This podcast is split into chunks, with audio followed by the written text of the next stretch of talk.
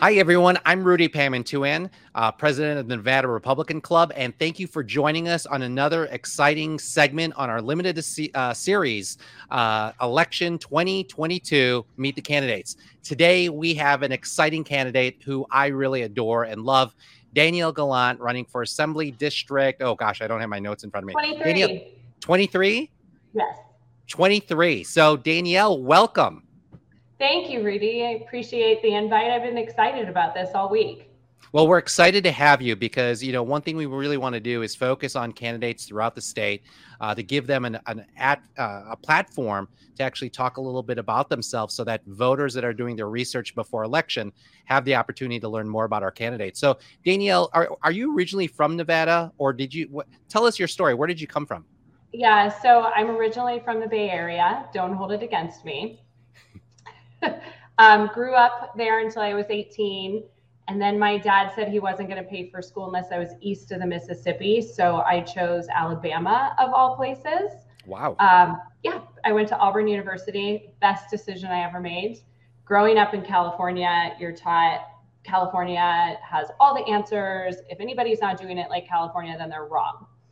And then I go to Alabama and I meet some wonderful people, and I learn that there's this whole new way of thinking and living, and I absolutely fell in love with it.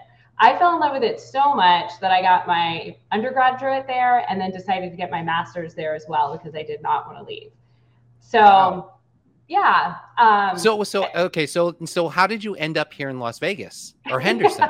yeah. So I ended up getting a job in Atlanta, and I worked there for four years and Atlanta just wasn't my thing. I wasn't feeling it. And so I moved back home in my twenties, which was a little bit of a, you know, swallow the pride. Um, and just sort of restarted my life in San Francisco. My parents lived in Pleasant Hill, which is over in the Bay Area, and got a job at the Jewish Home as a social worker. Hmm. And uh, met another social worker. Her name's Danielle also, who said, you have to meet my brother. He's so sweet. He's so nice. Uh, and I was like, eh, I'm okay. And she kept kept asking. And finally, I was like, okay, I'll meet your brother. And I met Paul, who is now my husband. Wow. No, I, yeah. I met Paul. He's a great guy, but that that's a great story. Yeah, it is. So I'm wife Danielle, and she's sister Danielle. That's um, awesome. And we always joke. She said, I just thought you guys would date for a little bit. I had no idea you'd end up getting married and having two children. Well, she's probably so, saying that because there's confusion at family get-togethers when people say Danielle, everyone's looking. Everybody looks, except she and I can tell the difference the way Paul says my name versus her name. Yeah. Um, so Paul and I got married. We're living in a place called Brisbane in a house. It's a shoebox, eight hundred forty-three square feet, two bedrooms, wow. one bath. Mm-hmm. Um, we bought when nobody else could. It was the cheapest house in the neighborhood, and it was a teardown. And thank God my husband's a contractor. We were able to take on this project. So at this point, we have Xander. Um, he's our oldest, and he's about one year old at this point. And I get a terrified call from my mom. Hmm. Now, my parents were living in Pleasant Hill. They moved to Nevada. My dad made some really bad financial decisions in their retirement and needed to get to Nevada and work things out. And Xander's almost a year old. My mom calls me terrified. I just got home from a meeting. She's a big dog person, like obedience trained. So she sits on all sorts of boards. Hmm. And she goes, I got home. Your father's car is gone. Clothes are gone. And there's a note on the door. He's left me, and he's gambled away what left we've had. Oh, my gosh. Gut wrenching. So hmm. he's taken his Social Security. He's taken what little nest egg they had. And she's like, I don't know what I'm going to do. So Paul and I sit down and we really take a look at what's going on in California. We are making six figures and we're poor. There was one Christmas we couldn't make our mortgage. We had to borrow money from family because we pay our guys before we pay us. That's always how it works. And we're living again in a shoebox. We can't afford to have another child. Um, I can't even watch Fox News without being worried somebody's going to come knock on my door because we had glass on the oh. front door. Um, and I finally said, this is it. I'm done. Uh, we got to get out of here. And he goes, all right, what do we do? And he goes, you want to go back into being a therapist? And I said, God, no. And he said, what do you want to do? And he goes, how about real estate? And I said, oh, God, no. Um, but we did a little bit more research, and property management was something that like more sung to me. It's recurring revenue. I get to build a nice portfolio, have a long-term relationship with my clients.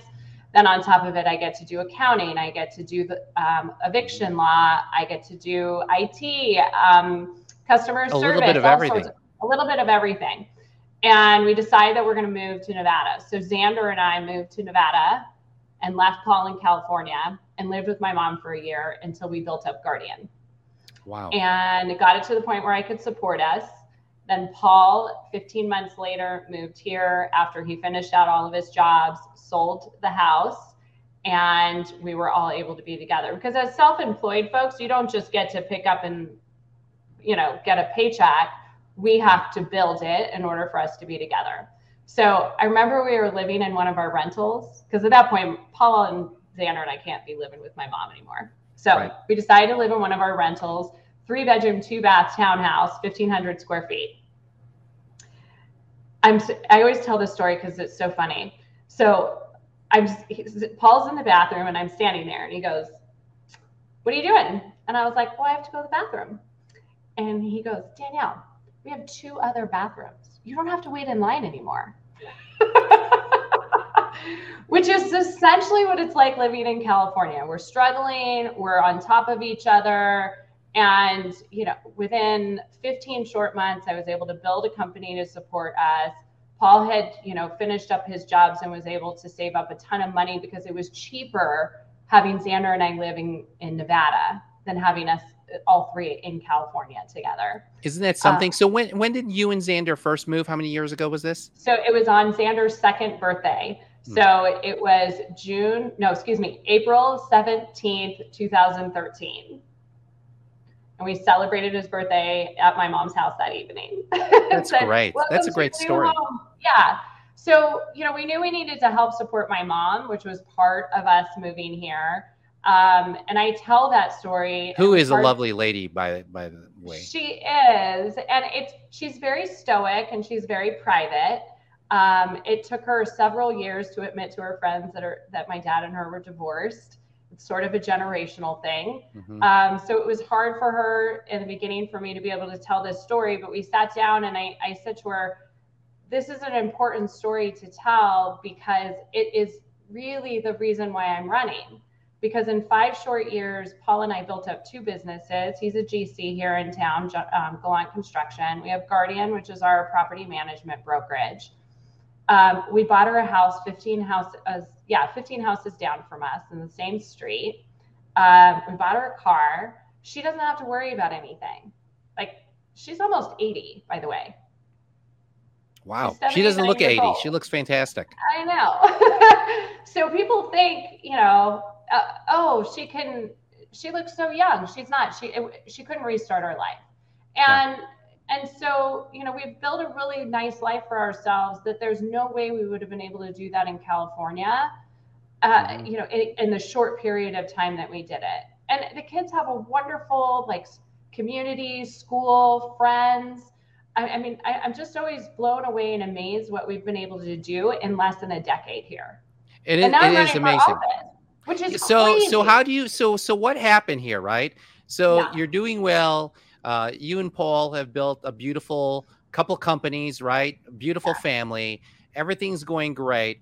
Why put the a little bit of the brakes to decide to run for office? And, and I mean, number one, it's something new. And number two, it's why run for office when you've got two businesses to manage? Sure. Um, so five years ago, when Scott passed the E S A bill, I was all on board. We found out Xander was not going to be a good candidate for public school, um, kind of long story about him. And we weren't really budgeting for private school. And we really had to pivot and move and, and make a change for Xander and get him to a private school. And getting that five grand for the E S A was going to make a huge difference for our family. So for the first time in my life, always followed politics. I mean, I always loved talking about it, always read about it, always talked about it at the table from the time I was six years old. Um, but never thought about actually getting involved in a candidate's race personally. And I decided to get involved in Scott's congressional race. Mm, Here okay. is a man that has like literally moved mountains by implementing E S A, first in the nation. And now we've got to get behind this guy. And they're doing a fundraiser at my office. And how did my you connect? How did you connect with the state senator? Yeah, so I my office has been in Rod Woodbury's office since he bought, bought the building. And they were doing a fundraiser for Scott because, of course, they're very involved. Right. So I got a call from Scott one afternoon. And I don't want to take it. My admin's insisting that I take this call. And I'm rolling my eyes. Oh, he just wants money. At this point, I don't know that he's part of the E S A. Okay. Right. They're going to have a fundraiser. He just wants money. I'm too busy. No, you should take the call. So I get on the call with Scott. And I said, look, I'm super busy. I just need to know where you stand on the E S A. He goes, well, what do you know about it? So I proceed to educate Scott about the E S A. And after I'm done, I said, don't give me some squishy politician answer. Is it a yes or no? Yeah. And he says, considering that I sponsored it and was authored it, um, I think that's a yes. Oh, I was so embarrassed. Oh, I said to him, fine, I will be there next week with a check in hand. You can surgically remove the foot from my mouth. Okay. So I've never donated to a candidate before in my life. I'm now looking at this going, we got to invest in this guy. I show up with a thousand dollar check, which was a big check for us at yeah. the time. And his campaign manager, Ross Heminger, is there. He watched me work, he calls it work the room, talk to everybody. And as I'm leaving, he says, have you ever thought about running for office? Hmm. And I said, are you insane? And he goes, no, I've been watching you. Like, you're intelligent, you're articulate, you're warm.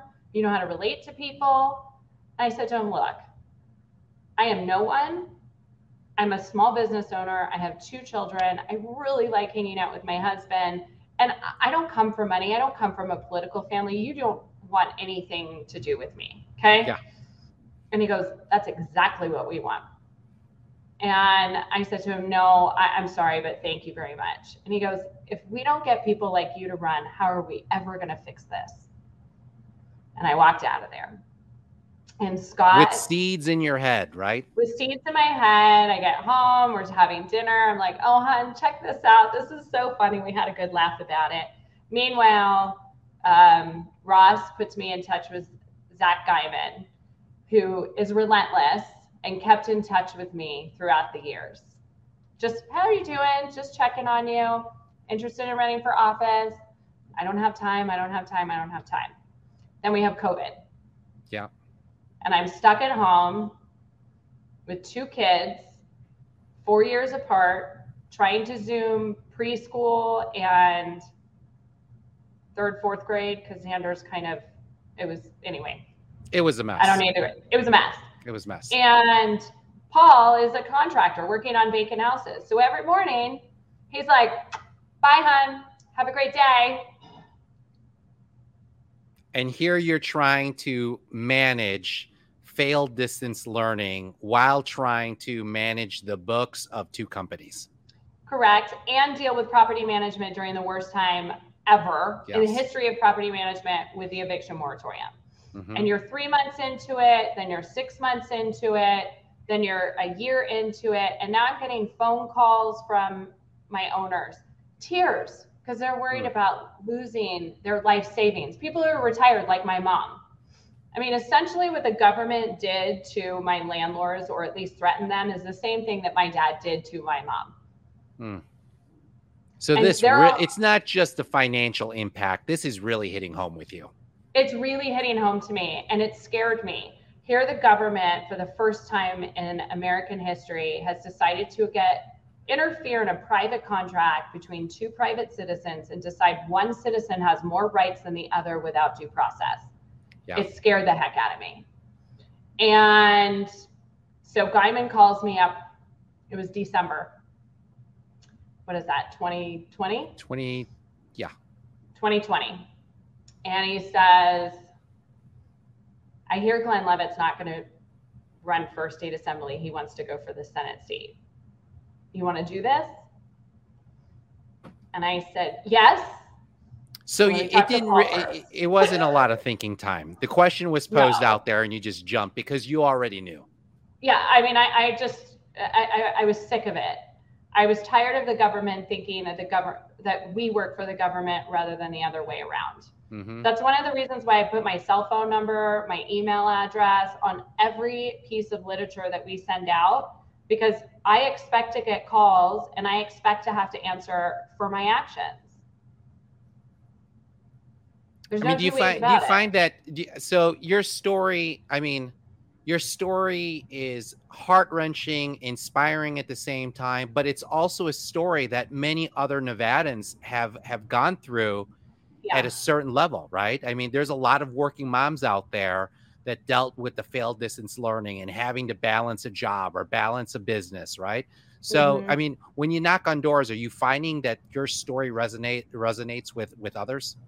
I don't really, when we're knocking on doors, I don't really have an opportunity to share that story. Um, and I'm, and I'm not really there to tell them about me. I'm there to listen, to hear about what their concerns are. And people are really interested in hearing, or, you know, about talking about what their concerns are. So what, what, um, what is the biggest concerns you've heard? So it depends on the neighborhood. So I have a big fifty-five plus community, and for them, it's crime and education. Um, in the non fifty-five plus communities, what I'm hearing is education, economy, and crime. So they overlap to a certain degree, mm-hmm. um, but those seem to be the three top issues.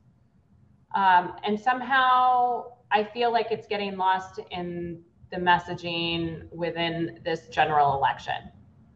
And and think- so...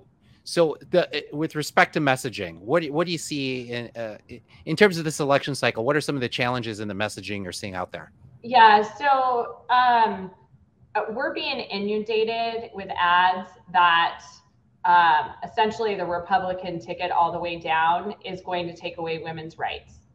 We're going to take abortion off the table. I mean, it is so rampant that my kids who have uh, kids YouTube.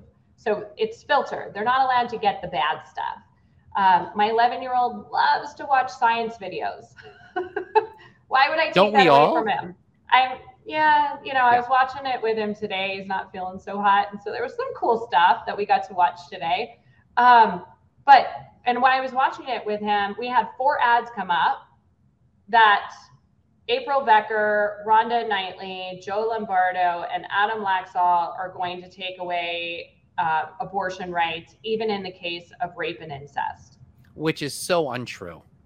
But now I'm having to have a conversation with my eleven-year-old about what rape and incest are, even though it's in the, like, kids, it's supposed to be filtered. They're not supposed to be seeing that kind of stuff.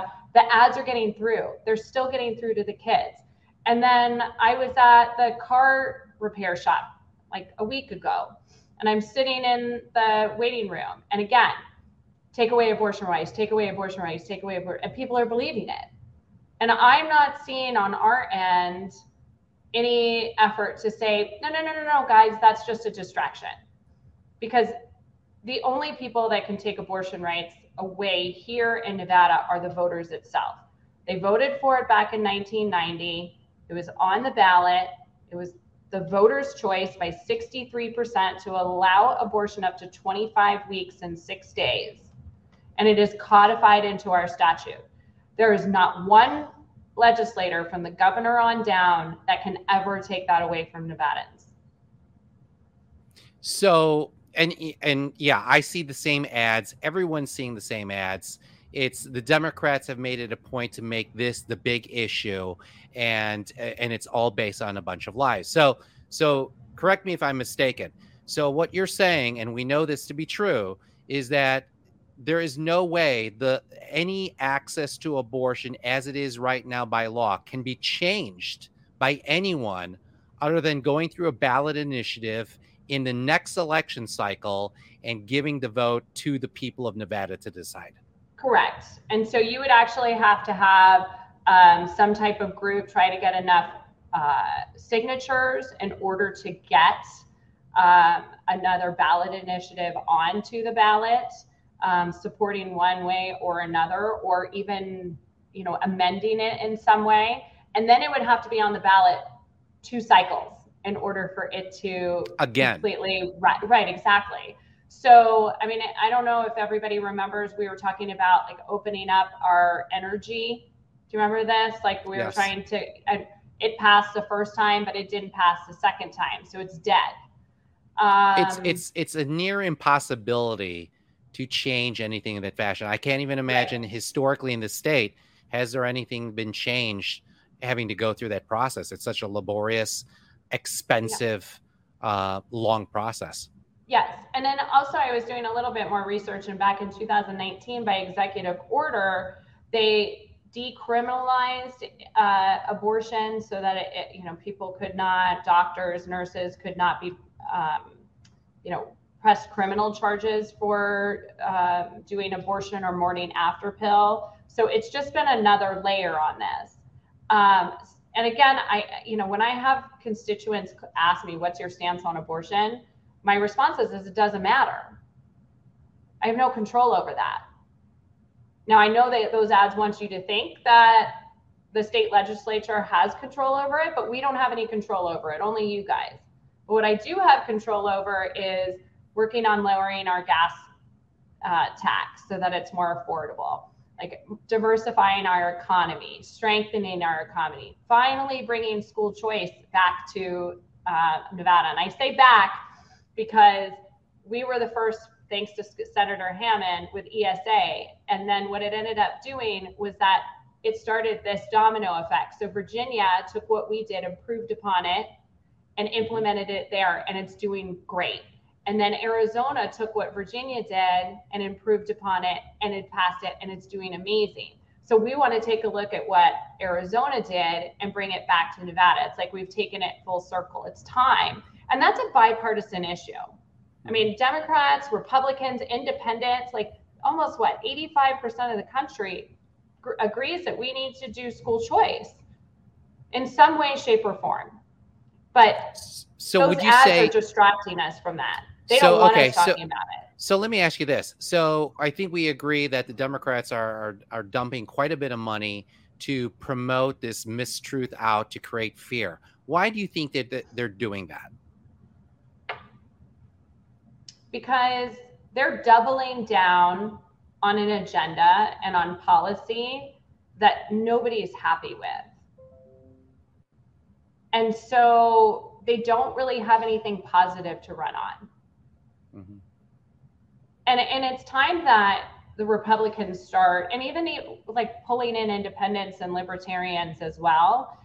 I mean, if we want to start reaching more outside of our party, we have to start having conversations that make you lean into the conversation rather than leaning out, which is why we've had, I mean, it's been in the news multiple times. This is like, you know, groundbreaking that we've had a, an equal amount of people who are nonpartisan independent uh, as Republican and Democrat. It's almost a third, a third, a third now.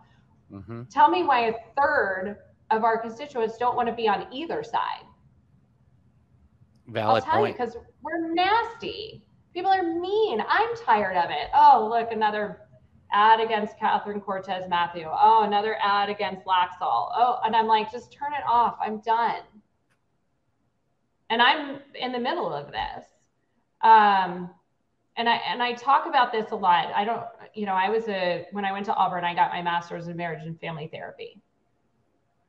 And we talk about like positive things that we see in couple habits that are, that show a healthy relationship. And then those negative things that really kill a marriage. And there's four things that kill a marriage. We call them the four horsemen of the apocalypse. And it's contempt, defensiveness, criticism, and stonewalling. So contempt kind of looks like, you know, Rudy's making jokes again, and I'm rolling my eyes. Oh, can you believe he's doing that again? Ugh. It's a, it's a body reaction. Right. And then the criticism, like you never clean up your socks, or you're always criticizing me. And then the defensiveness. No, I'm not. I picked them up yesterday. And then the stonewalling. After you've done all of this over and over and over again, everybody goes, that's it. I'm done. I can't talk to this person. I'm out. Yep. And that's what the independents and the, and the libertarians have done. They've stonewalled. I'm out. I'm done. I'm not having this conversation anymore. I can't talk to you. I'm not listening. But if we stopped doing that, I mean, I, you know, either side, but if the Republicans stopped doing that and we started showing, like, leaning into the conversation, really listening to people, having compassion and respect, and really taking a look at, like, what our core values are, because I, seventy-five, eighty percent of the country would agree, I don't want to have to pay high taxes. I want to right. pay my share, but I don't want to pay a lot of taxes. And I also want my government to spend, you know, responsibly, just like I have to spend responsibly. And I want my children educated, however that, you know, looks, but I want them educated. I'll tell you right now, Nevada, they are not upholding their contract to us. Our kids are not being educated. We keep giving them money for a job that they are not doing. They have failed on their contract. I don't so know about me, you, but when I'm in business, I don't keep paying for something that's not being delivered.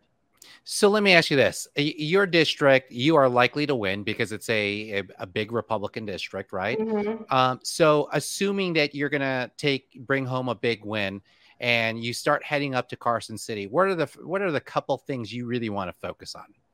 Uh, school choice is going to be a huge one. Um, I would like to take a look at how we can sort of clip the wings of the bureaucracy.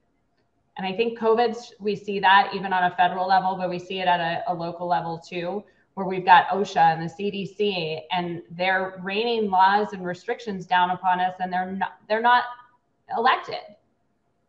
So, you know, and we see this across the board.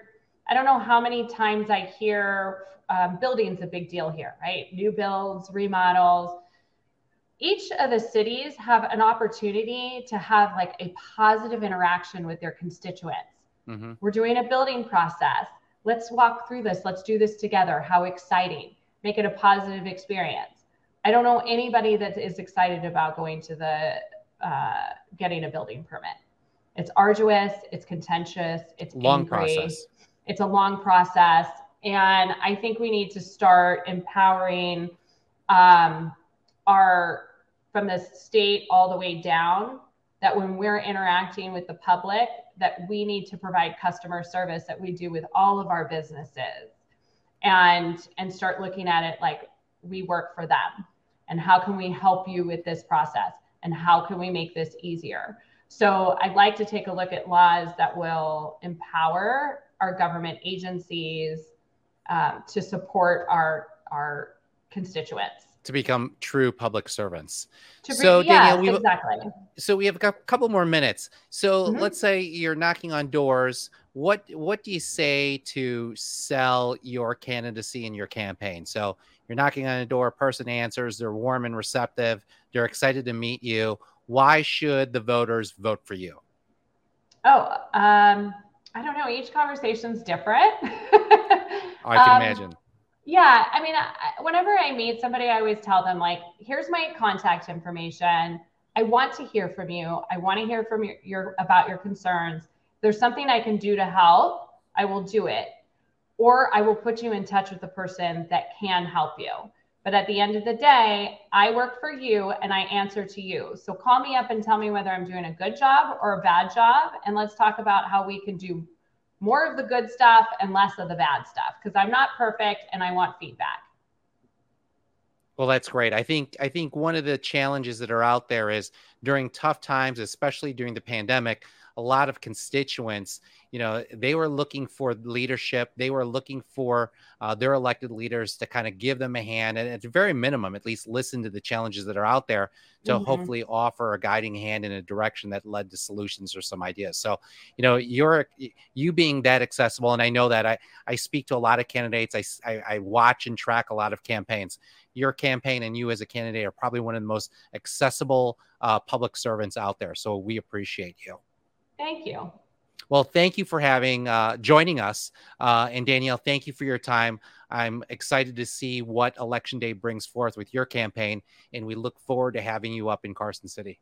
Thanks, Rudy. I appreciate it. This was fun. I'll, anytime.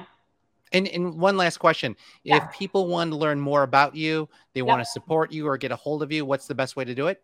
So if you can go to my website, it's danielle four n v dot com, or you can call me at seven two five, two seven two, seven seven nine eight, and that will ring this cell phone right here. Amazing. Um, or you can email me at Danielle at Danielle, the number four N V dot com. Awesome. Thanks for sharing that. And I encourage everyone out there that's that watches this to definitely reach out and get to know Danielle, because she is an inspiring individual. Thank you all. And thank you, Danielle. Thank you.